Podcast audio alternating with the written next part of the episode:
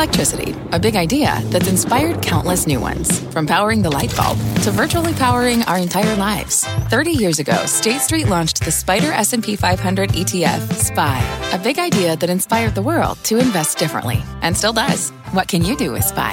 Before investing, consider the fund's investment objectives, risks, charges, and expenses. Visit ssga.com for a prospectus containing this and other information. Read it carefully before investing. SPY is subject to risks similar to those of stocks. All ETFs are subject to risk, including possible loss of principal. Alps Distributors, Inc. Distributor.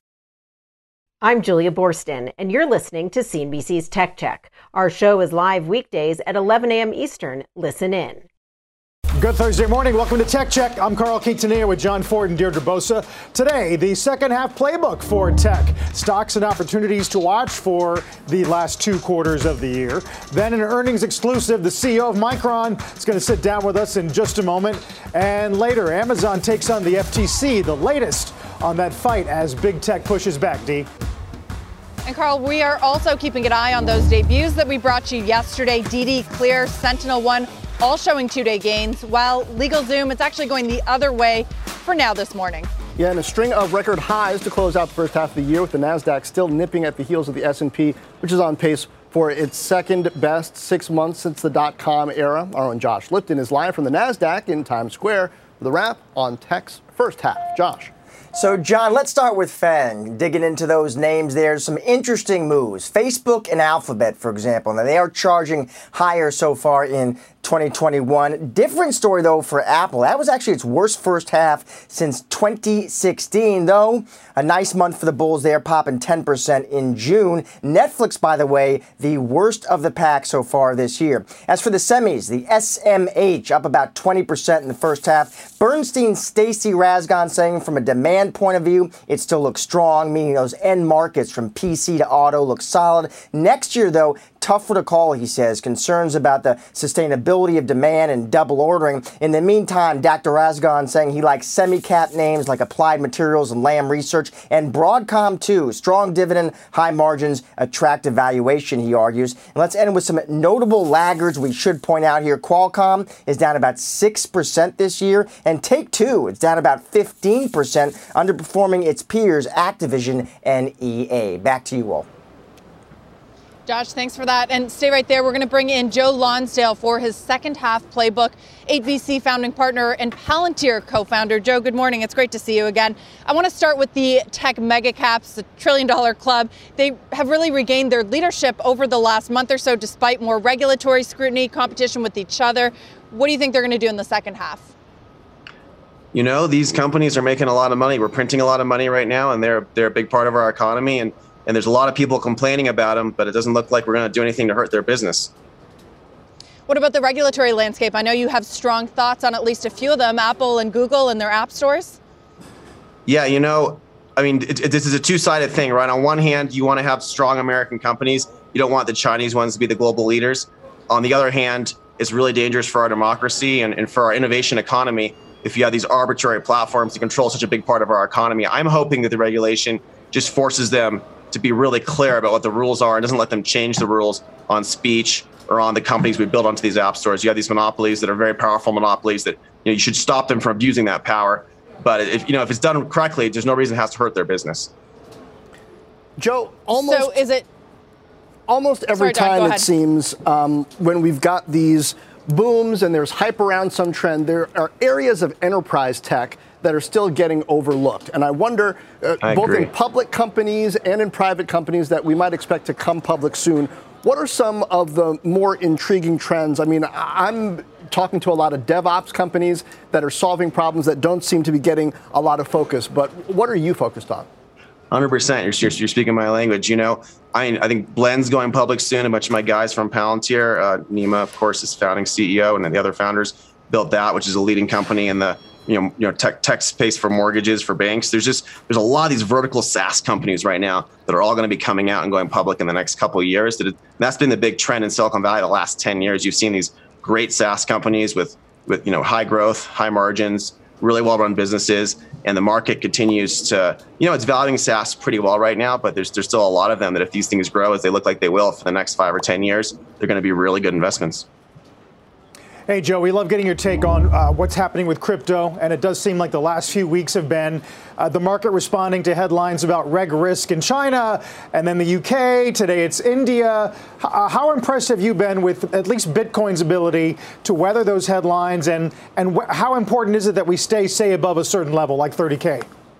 Oh, I don't know if there's certain levels matter so much. I mean, listen, there's there's there, there was a huge rotation into value in the stock market that happened three or four months ago, and that that's been the big trend of this year. That rotation pulled back a little bit. I think I think the number one story, you know, Bitcoin has become a form of value in gold. Obviously, regulations hitting it somewhat, but I think I think the bigger thing you saw the gold stocks pull back as well when Bitcoin pulled back. This is it's it's it's, it's a now you have to think of it as a financial asset It's part of the global financial economy. It, it, you have to follow the factors to drive the global economy. And I think that the biggest factor was the pullback in the in the rotation into value. Pulled back a little bit. I still think with the plans, you know, I was just talking to a Democratic senator actually right before I got on with you guys. They're still planning on spending a lot of money, and and they're you know they're still going to be probably some inflationary concerns. And I think I think Bitcoin and gold are still very interesting to me over the next year. I, see a lot of investment, Joe, going into a lot of different places. Our Scott Cohn is in North Carolina right now, where Apple's laying down uh, some more roots as far as facilities. And we're, we're just seeing a lot of building happening in general. What are you leaning into coming out of this pandemic period uh, that you think might accelerate more quickly than you might have expected a year ago?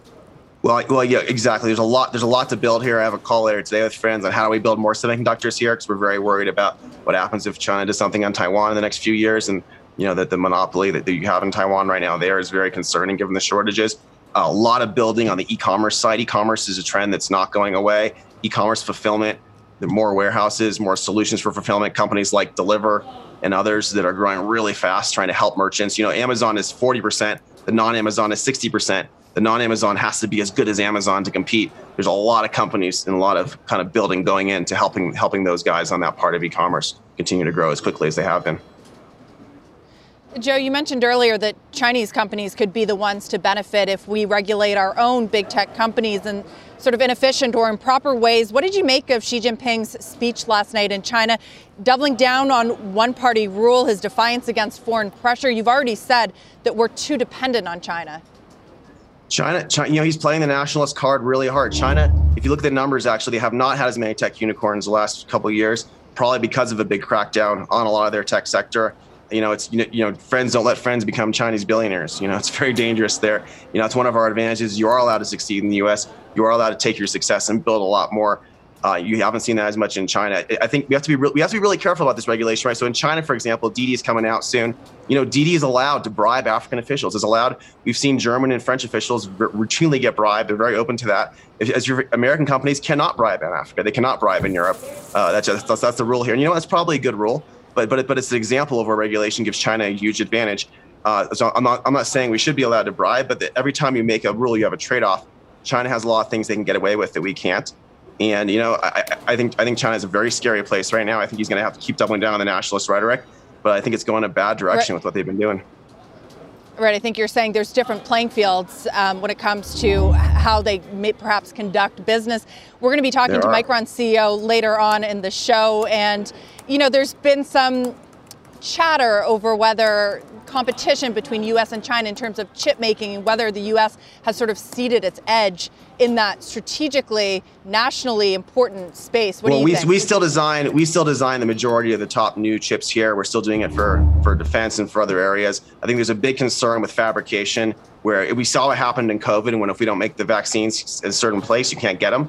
Uh, we, we, we're realizing in a world where where there's a lot of challenges to globalization, and we're China might move something on Taiwan, we need to have our own production. So I think there, there are going to be some shifts there. Right, and they're pouring lots of money into the space. Uh, Joe, thanks for being with us. Joe Lonsdale. Thanks, thanks a lot. So we spoke a little bit about crypto during that last conversation, Bitcoin touching 60, but well off that level recently, although still at more than 20% since the start of the year. So is it time to get in or abandon ship? Kate Rooney has been following all the ins and outs of this crazy year so far for crypto, and it's really the year that we've seen Bitcoin become mainstream in a lot of ways. Absolutely. That's been one of the big themes is that Bitcoin is now mainstream. We had PayPal launch a Bitcoin offering early in the year, and it's now being talked about on Wall Street in the same way that it's being talked about around the dinner table. I'm sure you've heard more people mentioning cryptocurrencies this year. Uh, and a lot of big themes here. I mean, in terms of prices, Bitcoin is up about 15% year to date. That is pretty much in lockstep with the S&P. But if you look at the chart, it almost looks like the Matterhorn. You've got this huge up and down, and it's kind of now right where it was. So if you bought in January, you kind of didn't look at it, you might be pretty happy with your returns. And people have compared it to crypto winter, which was sort of the next worst performance. But that was when crypto was down, or Bitcoin in, in particular was down about 80% at this time of the year. So it is definitely different this time. It has matured a lot. I think it's taken more seriously as a mainstream asset and within the crypto community at least almost to the point where now bitcoin is sort of for boomers as some people joke it's kind of the old boomer coin right or your coin. grandpa's cryptocurrency but that's been an important aspect too the institutionalization of cryptocurrencies this year you've also seen it on corporate balance sheets like tesla microstrategy it hasn't been a very good quarter, though. So, what happens to companies um, that are or have been holding it this year? Do they have to take a loss? That's such an interesting dynamic. So you are already exposed to the volatility of crypto prices, but if the the price of Bitcoin goes below where some of these companies bought it, they may have to take what's known as an impairment charge. So they'll have to sort of write that down on their balance sheet. It's unclear when a lot of these companies bought. Tesla, for example, is probably the biggest one we'd think of. They may have, they bought in what seems to be around 30,000. We're kind of at that level now. So folks are watching Will they take an impairment charge and will they sell any Bitcoin? They sold about 10% of their holdings last quarter, so people are really, really curious to know if they sold any. Right, and that could have implications for other companies perhaps considering buying Bitcoin, putting it on their balance sheet, so that'll be interesting to see Absolutely. how it shakes out. Kate, you'll continue to, to cover it for us. Thank you. Carl. All right, Dee, still to come, an exclusive with the CEO of Micron coming up next. Tech Check is just getting started. Canva presents unexplained appearances. It was an ordinary workday until. That presentation appeared out of thin air. Also, it's eerily on brand. Wait, did that agenda just write itself? Words appear, making this unexplainable case. Unexplainable? It's Canva's AI tools. I can generate slides and words in seconds. Really? the real mystery is why I'm only learning this now. Canva.com, designed for work. What does it mean to be rich? Maybe it's less about reaching a magic number and more about discovering the magic in life. At Edward Jones, our dedicated financial advisors are the people you can count on for financial strategies that help support a life you love. Because the key to being rich is knowing what counts. Learn more about our comprehensive approach to planning at edwardjones.com slash find your rich. Edward Jones, member SIPC. Let's get a gut check on some chip names today. An up and down first half for several names. Intel is down nearly 20% off the 52 week high. Taiwan Semi, Qualcomm, STM also off that level by about 15%. As for the entire sector, down about 3 and Micron not helping a whole lot today, down 5 to about a one week low, John. Yeah, it is higher for the year, though, so far, but a beat on the top and bottom, not enough to keep shares of Micron in the green this morning. Uh, upbeat current quarter guidance, too. Shares right now down about 5%. With us now exclusively on Micron's results is the CEO, Sanjay Mehrotra. Uh, Sanjay, good to see you. Uh, so let's talk about what's good um, because these results beat despite tight supply. What do you see driving the majority of this demand across consumer and enterprise? Great to be back on your show, John. And as you noted, that despite the shortages in the semiconductor ecosystem, Micron delivered excellent results in our fiscal third quarter, and we provided a very strong guidance for the fourth quarter as well.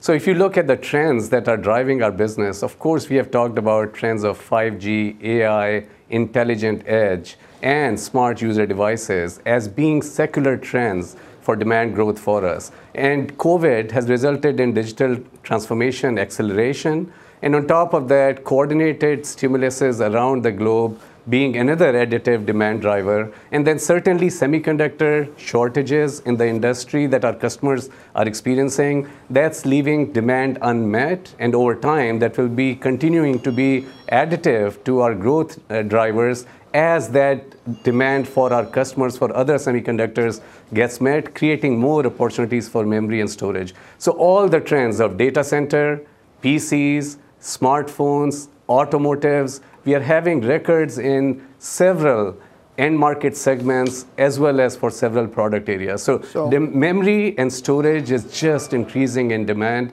and we are best positioned ever. Two factors in particular.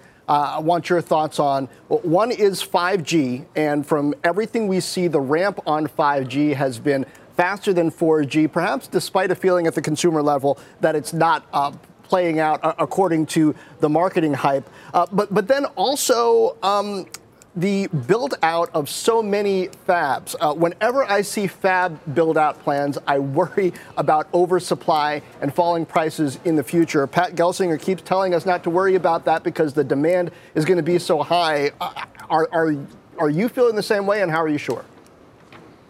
So, with respect to 5G, it's certainly in the mobile space, it's a strong driver of growth. Uh, 5G smartphones need more memory and need more storage in them, each of those phones. And certainly, if you look at year over year, smartphone sales are expected to increase double digit numbers. So, you know, pretty solid unit growth, content growth in smartphones, and 5G smartphones, nearly 500 million phones doubling from last year will be selling. So of course, mobile continues to be a large market. 5G is a driver, not only in mobile, but actually on the intelligent edge as well, creating great opportunity for data solutions, and data is where Micron products live.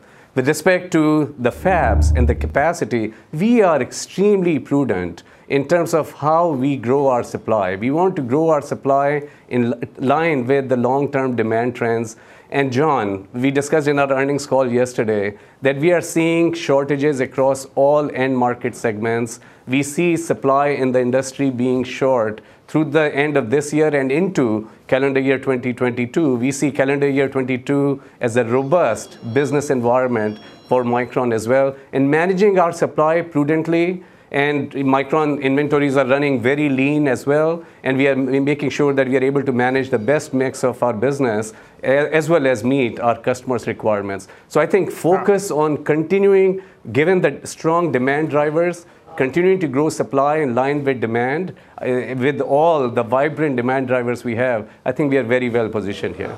Yeah, you're really getting to the the story in the space, Sanjay, and that is uh, the creeping presence of semiconductors in things that weren't.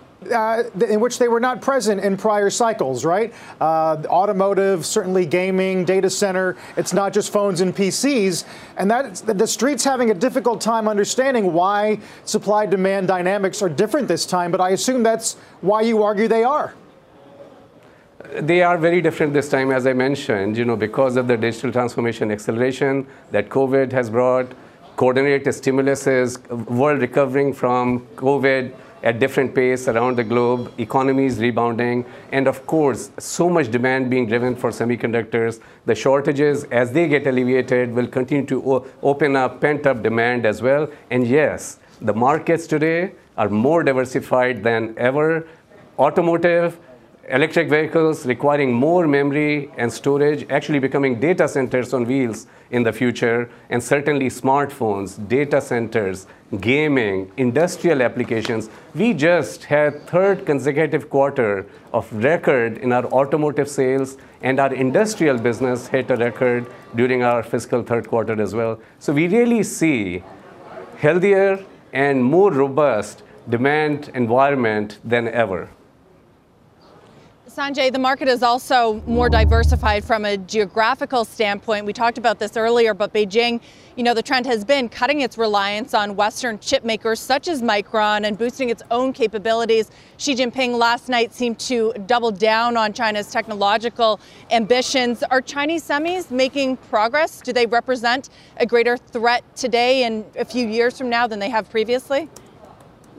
So uh, China is certainly investing in the semiconductor industry, and there are Chinese companies that we continue to monitor closely in terms of their technology advancement. But what I will tell you is that look at Micron. We just have announced and are shipping industries leading DRAM, 1-alpha, as well as industries leading NAND 176 layer technologies we are driving innovation. We have the best in class technologies and then using them to build really differentiated products that we talked about yesterday in our earnings call that will actually strengthen our profitability opportunities in the future. So continue to drive innovation, technology leadership, continue to build it at scale with high quality. I think these are the key factors that are important, and this is what Micron is focused on. Of course, over the years, we have dealt with a lot of competition, but we have dealt with it well. And I think you know we don't ignore any competition from China, but you really need leading edge technology the customers in China also need leading edge quality, mm. leading edge technology at high quality and right. high scale. And that's what Micron is able to deliver to our customers worldwide, including our customers in China. Sanjay, I want to end with uh, a workplace and culture question, a little bit unusual in that you've got a significant workforce in Idaho. But I wonder how you're handling the return to work, not just in labs and fabs, but uh, the corporate workforce are you leaning into hybrid? Are you having everybody come back to the office more than half the time? What's the philosophy and approach? So many of our uh, engineers, as well as manufacturing personnel around the globe, of course, have been coming to site and really helping drive uh, our ability to meet our customers' requirements as well as drive our innovation agenda. Other functions in the company that are not engineering and manufacturing related, more and more of them have started coming back to on-site. And for them, we will have a mix of hybrid team uh, as well as some team that will be on site at all times. It really depends, John, on the function that you're performing. What is very clear is that in order to continue to drive the innovation and execution engine, it is important to have face to face time in the office as well, particularly given the hardware nature of our business, the labs and the fabs that you mentioned. So we will have a hybrid for certain part of our team member workforce, and for other team members that have to be on site, they will continue to be on site. So we are managing this on an ongoing basis, and over time, we will have uh, some that, uh, that will have be on site. Uh, others that will have um, part-time per week on site, rest working remote. So we will definitely provide, and that's one thing we learned from the COVID environment is we will provide greater flexibility to our team members, and that's important, but mm. not lose sight right. of driving innovation, driving ex- execution, and really that culture that builds, the loyalty that builds, and the camaraderie that builds by being on site. We are continuing to manage the mix of the two. Flexibility, but a lot of on site. Little reality check on Tech Check. Uh, Sanjay, thank you. Thank you. Check out shares of Amazon. The company's bumpy first half, only netting a roughly six point gain for the first six months of the year, though it is up more than 20% from its lows for 2021. Could antitrust tailwinds push the company back into the storm in the second half of the year? Remember, Andy Jassy will be steering that ship. We debate that next. Tech Check is back in just three minutes. Canva presents unexplained appearances. It was an ordinary workday until. That presentation appeared out of thin air. Also, it's eerily on brand. Wait, did that agenda just write itself? Words appear, making this unexplainable case. Unexplainable? It's Canva's AI tools. I can generate slides and words in seconds. Really? the real mystery is why I'm only learning this now. Canva.com, designed for work. Let's reset here near the bottom of the hour. Welcome back to Tech Check. I'm Carl Quintanilla with Deirdre Bosa, Jon Fortt, and Julia Boorstin. Looking to catch the next Uber or Airbnb before anyone else? Julia's got more on that in a moment, but let's get a news update first with Rahel Solomon. Hi, Rahel. Hi, Carl. Good morning. Good morning, everyone. Here's what's happening at this hour. The search for survivors from the Surfside condo collapse was paused this morning. That's over concerns about the stability of the section that is still standing the halt comes as President Biden is in Florida to meet with families of victims and also thank first responders. The death toll remains at 18, with 145 people still missing. The Supreme Court upholding voting restrictions in Arizona, and the decision could make it harder to challenge voting measures put in place by Republican lawmakers following last year's election.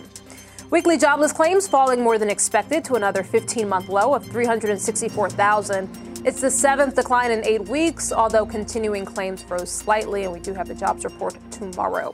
And shares of Walgreens Boots Alliance falling to a four month low. That's despite beating sales and profit estimates and also raising guidance. The stock has trimmed some of its losses, but is still the biggest loser in the S&P 500. You're now up to date. Carl, I'll send it back to you. All right, Rahel, thank you very much. As you know by now, Amazon calling on the FTC chair to recuse herself. The tech giant filed a 25 page request pointing to Chair Lina Khan's past antitrust recommendations against Amazon, dating back to her days at Yale Law School. The FTC declined to comment on that request. They say petitions and letters to the commission aren't public. As of now, the FTC has an open investigation into Amazon's businesses practices and recently secured the right to review the company's proposed acquisition of Hollywood studio MGM. Joining us today, the author of the book Goliath, The Hundred Year War Between Monopoly Power and Democracy, and newsletter Big, Matt Stoller. Matt, welcome. Good to see you. Thanks for having me. Uh, correct me if I'm wrong, but it doesn't sound like Amazon's letter uh, has you convinced. Look, um, you know, the chair, Lina Khan, is a pro free market um, advocate for business. She just opposes monopolists and sees the law in a particular way. And so, of course, you're going to find that the, the biggest enemy of, of fair competition and open markets is a monopolist. And that's what you're seeing here. So, is there precedence for a move like this for an actual recusal? Not for what Amazon is is asking. Amazon kind of mischaracterized the the precedents here. Um, no one has ever said that if you're an enforcer and you have specific views on the law, that you have to recuse yourself. That's just kind of silly. Matt, we saw a judge this week really press Facebook's critics um, at the federal and state level on how they define a market and whether Facebook really is a monopoly. So, how is Amazon a monopolist when it's got arguably 50% of less even of the U.S. e-commerce market? Yeah, it's a it's a it's a great question. I think you can look at a bunch of different.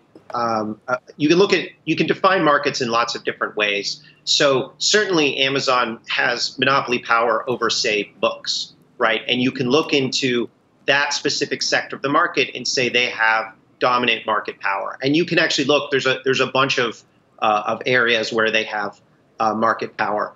Um, and you know you can you can see what they're doing. The antitrust law is not just about what happens if you are a monopolist. It's also what happens um, if you are engaged in what are called restraints of trade. So these are certain contractual arrangements, things like price discrimination, where you don't actually have to be a monopolist to violate the law. And Amazon is probably doing a bunch of stuff there. Um, that's what some of uh, Chair Khan's scholarship was about. Yeah, that sounds a little fuzzy, though. Like, yeah, you could. I, I, don't think anybody's arguing right now about Amazon's power in books. That's not what people are upset about. And yet, this term monopolist is getting thrown around a lot. It reminds me of that Princess Bride uh, line, that word. I do not think it means what you think it means. I mean, is there potentially going to be a lot more pressure on those who are pressuring big tech to define uh, their argument a lot more narrowly and specifically? Yeah, I think that there's there's you know the judges read the law very narrowly, and so there's going to be a lot of pressure on enforcers, you know, to actually be specific about what they mean. A lot of the the legislative efforts in Congress are going to go there as well. You're going to have to be very clear about what a line of business is. Uh, but in general, I, I, think it's pretty obvious that these firms are dominant, that they have um, market power, which they use. And there are things that are not fuzzy that you can go after, like a whole range of mergers that these firms have engaged in. So, as an example, Amazon had a lot of power, but not monopoly in the sale of diapers online. And there was a company, Quidsi, which sold diapers through diapers.com. And Jeff Bezos said, We're going to lose money by underpricing them until they sell out to us. And that is ultimately what's happened. That is both a violation of predatory pricing law and it's a violation of the Clayton Act, which is merger law, but it doesn't require a showing of monopoly power. And there's a bunch of stuff like that that's not fuzzy that you could, you know, that you could go after. But you are right that judges read these laws very narrowly. It's why there's action in Congress and it's why there's a lot of pressure on enforcers. Matt, you bring up the example of Quidsi, the diaper company, but then you also have the rise of a company like The Honest Company that's been quite successful in the D2C ecosystem, listing its products both on Amazon but also going straight to the consumer. So I hear your point that it may be obvious that these companies are becoming more and more dominant, but is it obvious that they're bad for consumers or they stifle innovation? You have the rise of Shopify as well and, you know, the direct to consumer ecosystem that has thrived over the last few years. Yeah, and there's an open. It's a great question, and there's an there's an open question here of would this stuff have happened anyway, or is in and in that context, Amazon just kind of captured control over a large chunk of it, or did Amazon develop it? And I think it's pretty clear that this stuff would have happened anyway. And the other point here, and this is what Karl Racine in in D.C. He has an antitrust suit against Amazon, showing that Amazon forces entities that want to sell through Amazon to raise their prices where they're not selling through Amazon. So that's one of the reasons why it looks like prices are low on Amazon. It's not because you know everything the prices are as low as they could be. It's that if you need to sell through Amazon and everybody who wants to get to consumers sells through Amazon, then you have to raise your prices where you're where you're not selling on Amazon um, in order to let in order for Amazon to let you have access to their customers. And so there's it's actually not good for consumers what Amazon is doing. Um, and it is, there's a lot of coercive practices here, and there there is, is litigation there now from a state, and I, my guess is that you're going to see other states come in and, and make this same claim. Uh, well, it's one more interesting chapter in what's been a busy week uh, for big tech and regulation, as we all know, whether that's Facebook, FTC, or now this Amazon uh, letter. Uh, Matt, appreciate it very much. Thanks. Hey, thanks for having me. Shares of EV makers NIO and XPeng Electric this morning now losing steam, reporting strong delivery numbers for the month of June, though. Read more on that surge this morning on CNBC.com. NIO in the red, XPeng still holding on to some gains. Meantime, more Disney Plus, less AMC. The results of our CNBC stock survey are coming up at noon. A lot more tech check is straight ahead. Stay with us.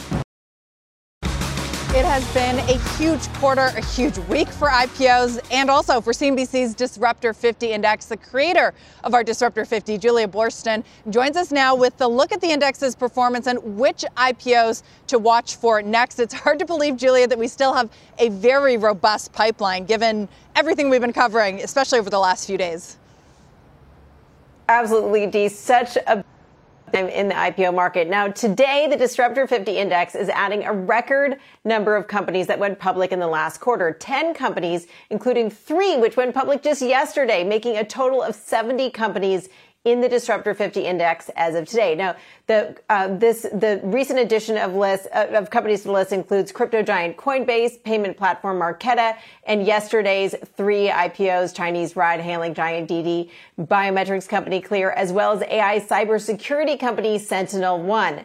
So now the index is an equal-rated basket of all of the former Disruptor 50 companies from each of the past nine years that have gone public. Year to date, the index is tracking pretty much in line with the NASDAQ, but over the past 12 months, it is outperforming the NASDAQ up about 73%, while the NASDAQ is up about, I'm sorry, CNBC Disruptor 50 index is about, up about 75%, while the NASDAQ is up about 42%. It has also outperformed the Renaissance IPO ETF, which is up 60%. Uh, in that same time period, the Disruptor 50 index is up 75%. So now there are 12 more companies in the pipeline that could be added to the index as soon as next quarter. There are three pending IPOs. Duolingo, Warby Parker, and Robinhood. There's a direct listing and then seven SPAC deals in the works as well, including WeWork, Ginkgo Bioworks, and BuzzFeed. So you can get a closer look at Disruptor 50 companies both old and new in our new Disruptor 50 newsletter. Go sign up at cnbc.com slash newsletter. So, Deirdre, it's going to be really interesting to see if this next round of companies, the 10 that were added today, will continue to outperform as the last batch has. Uh, Julia, fascinating work. Uh, and uh, definitely this week when we had three disruptors uh, go public on the same day. That's our Julia Boorstin. We'll take a break here. When we come back, a lot more on Apple and the investments that the company is making in its physical office space.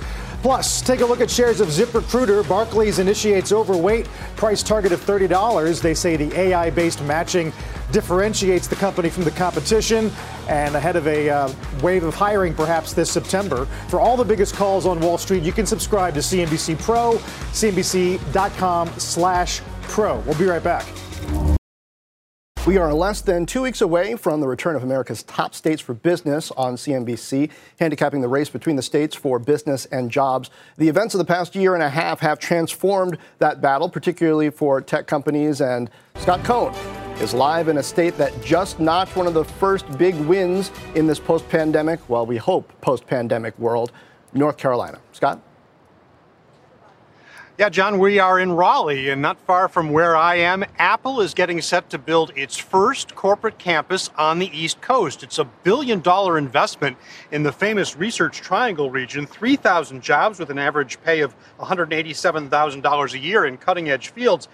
For Apple, like a lot of companies, the pandemic actually accelerated their expansion plans. And interestingly, I'm told that the, the plans for this uh, hub did not really change as the result of the pandemic because Apple, unlike a lot of tech companies, is not moving in a big way toward remote work. So, what's that done? Well, it's supercharged an already very hot housing market. Apple employees already starting to make their plans to move here, we're told, and asking about things like alternative energy and sustainability. So you look at the prices here, the median home price in the Triangle region now up nearly 20%. Uh, and a lot of that coming uh, in the month since Apple announced its plans in April. My phone started blowing up with text messages from current and active buyers I'm working with. I think the news just created a sense of a higher sense of urgency and panic among current buyers in the market. In our top states for business study, we try and look at the factors that mean the most for business. And this year, cost of doing business has come back to the top. North Carolina is providing some $845 million in incentives to lure Apple here, uh, followed by infrastructure. This is uh, uh going to be a big issue here, of course, and Apple is actually going to pay to fund some $110 million worth of infrastructure improvements uh, nationwide, or statewide, I should say, uh, in North Carolina. Uh, then there's quality of life and inclusiveness. That is something that we are told was a, a, point in the negotiations here. North Carolina does not have the best record on that front, but apparently have made enough movements now to uh, to seal the deal. Plus, they have the local talent, and, and that certainly did help. More about our study at topstates.cnbc.com. The full rankings coming out on July 13th. Jon. Carl? Actually, Scott, I'll take it. And it's fascinating uh, the way in which remote work is affecting uh, your top states list. That's our Scott Cohn. Scott, thanks. When we come back, the NASDAQ's first public space company, the CEO, live from Times Square. In a moment. Welcome back. Astra, an aerospace company sending satellites, not people, into space, is debuting on the NASDAQ today. The Bill Gates backed company is listing at a $2 billion valuation via SPAC. And joining us now, along with our own Morgan Brennan, is Astra founder and CEO Chris Kemp. Chris, uh, great to have you. Uh, the, the business of space as we look into the future. Fascinating because of the, the potential that we're seeing now in reusability and I guess frequency of launches that, that is going to allow a, a different kind of economics. Tell us first what Astra adds to that. Well, you know, there's a trillion dollar space economy that's developing, and hundreds of companies over the past few years have been formed. Many of them will join Astra on public markets uh, in the months ahead. And they're all trying to go to different places in space on different schedules, and having a small system where we can uh, frequently launch from anywhere on Earth to anywhere in space is the really only way that they're going to be able to develop, innovate, and get new capabilities into Earth orbit uh, to develop uh, new applications. Now, it's a, a, new business, relatively speaking, for investors to understand. So, help us understand what the path to profitability looks like as you do uh, ramp that frequency and get better and better at having a higher yield of what you're actually able to deliver, uh, is that what leads to the, the profitability that investors are going to want to see?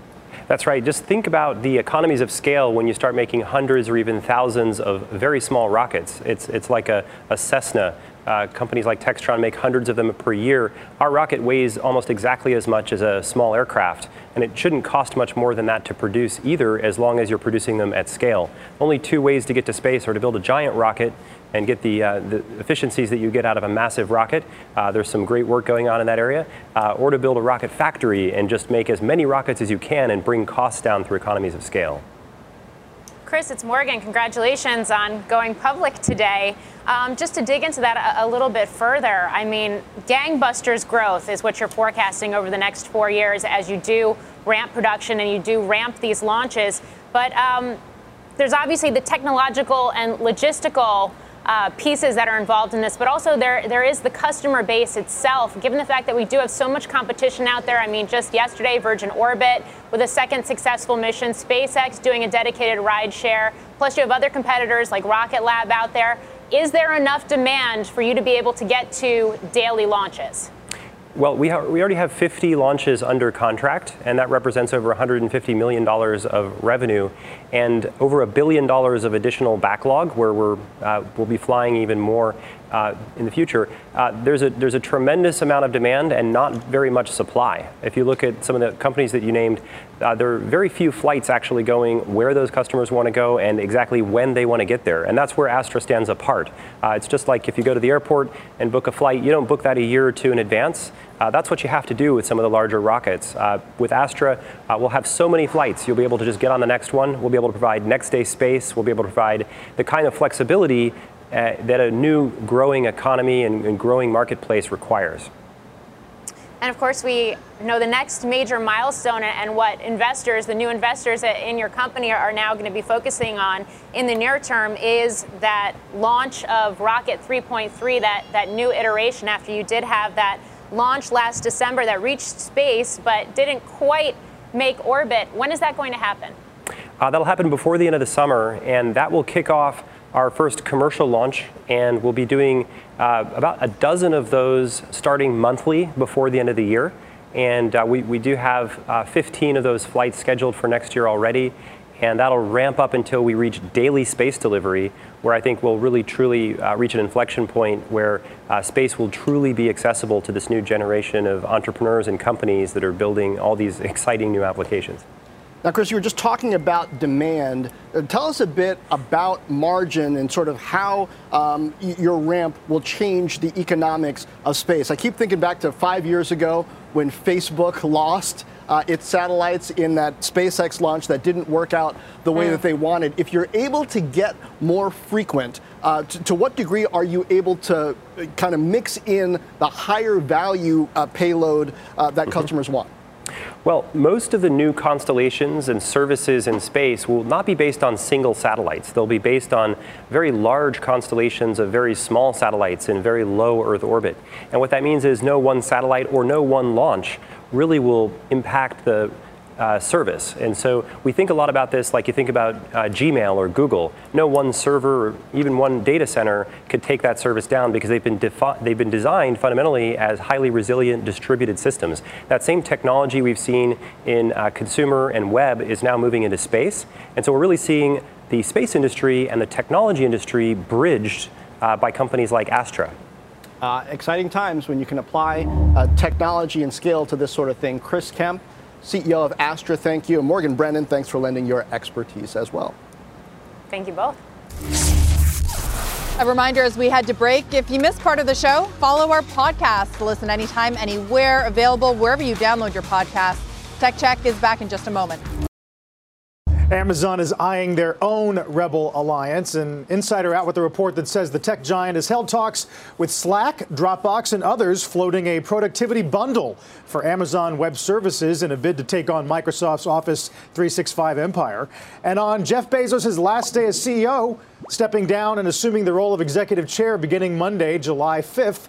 The date marks 27 years to the day that Amazon was incorporated in 94 before going public three years later in May of 97. The everything store climbed nearly 230,000% since those early days. Bezos shifts his focus to infinity and beyond, dedicating his time to the Bezos Earth Fund, the Washington Post, the Amazon Day One Fund, and of course his rocket company Blue Origin, which will take him into orbit on July July 20. Replacing Bezos is Andy Jassy, of course, longtime chief of AWS, whose leadership has been instrumental to Amazon's growth. The cloud division responsible for more than 60% of the tech giant's entire operating profits in 2020. Don't miss tomorrow's show. We'll do a deep dive into Amazon, into Bezos' legacy, and what's next for the company with Kleiner Perkins chairman John Doerr. Couldn't have a more perfect guest, Jon, and talk about the end of an era.